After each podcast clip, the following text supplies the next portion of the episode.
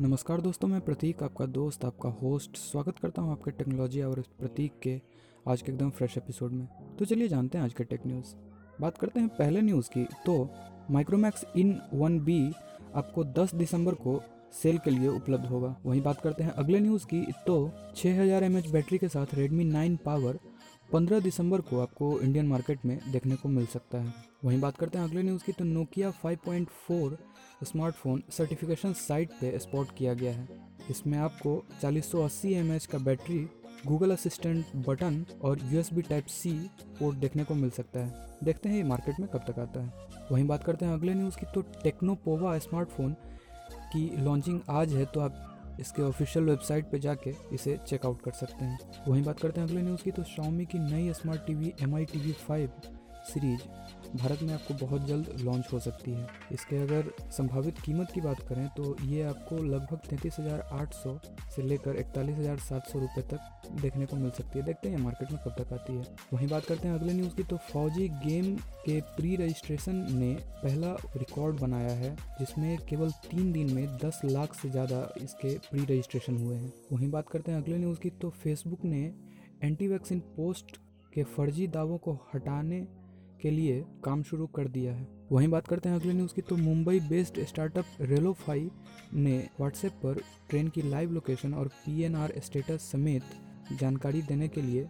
एक नया feature launch किया है। वहीं बात करते हैं अगले न्यूज़ की। तो मोटरोला कैपरी और कैपरी प्लस शानदार फीचर के साथ आपको अगले साल ग्लोबल मार्केट में देखने को मिल सकता है। वहीं बात करते हैं अगले न्यूज़ की। तो Motorola Snapdragon triple eight support वाला स्मार्टफ़ोन मोटो जी आपको अगले साल लॉन्च हो सकती है। वहीं बात करते हैं अगले न्यूज़ की तो 10 दिसंबर को आपको ओप्पो रेनो 5 सीरीज़ के तीन स्मार्टफ़ोन आपको लॉन्च हो सकते हैं। वहीं बात करते हैं अगले न्यूज़ की तो नेटफ्लिक्स और अमेजोन प्राइम को टक्कर देने के लिए एक नई ओटीटी ऐप आई है, जिसका नाम है लॉन्स गेट इसके लिए आपको मात्र निन्यानवे रुपये मंथली चार्ज देना होगा।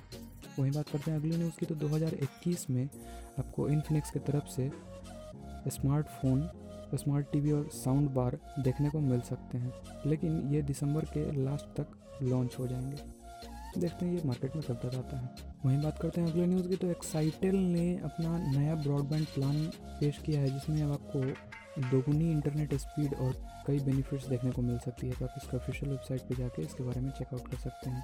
हालाँकि इसका बेसिक फाइबर प्लान है तीन सौ निन्यानवे रुपये चार सौ उनचास रुपये और चार सौ निन्यानवे रुपये जिसमें आप पचास रुपये एक्स्ट्रा देकर आप ये बेनिफिट उठा सकते हैं। वहीं बात करते हैं अगले न्यूज़ की तो सात हज़ार एम बैटरी वाले Samsung Galaxy M fifty one आपको बहुत कम कीमत में देखने को मिल रहा था आप इसका ऑफिशियल वेबसाइट पे जाके इसके बारे में चेकआउट कर सकते हैं। वहीं बात करते हैं अगले न्यूज़ की तो एप्पल की तरफ़ से अगले साल आपको दो mini LED MacBook Pro laptop देखने को मिल सकता है। वहीं बात करते हैं अगले न्यूज़ की तो बी की तरफ़ से प्रमोशन ऑफ़र लॉन्च किया गया है, जिसमें आपको हर रविवार सौ रुपये का टॉपअप मिलेगा, जिसमें आपको फुल टॉक टाइम देखने को मिलेगा।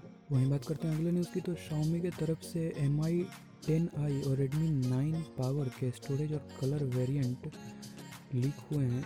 जिसमें आपको चार तरह का कलर पेश किया गया है। पहला है ब्लैक दूसरा है ब्लू तीसरा है ग्रीन और चौथा है ऑरेंज वहीं बात करते हैं अगले न्यूज़ उसकी तो Vivo Y fifty one smartphone आपको जल्द ही इंडियन मार्केट में देखने को मिल सकता है।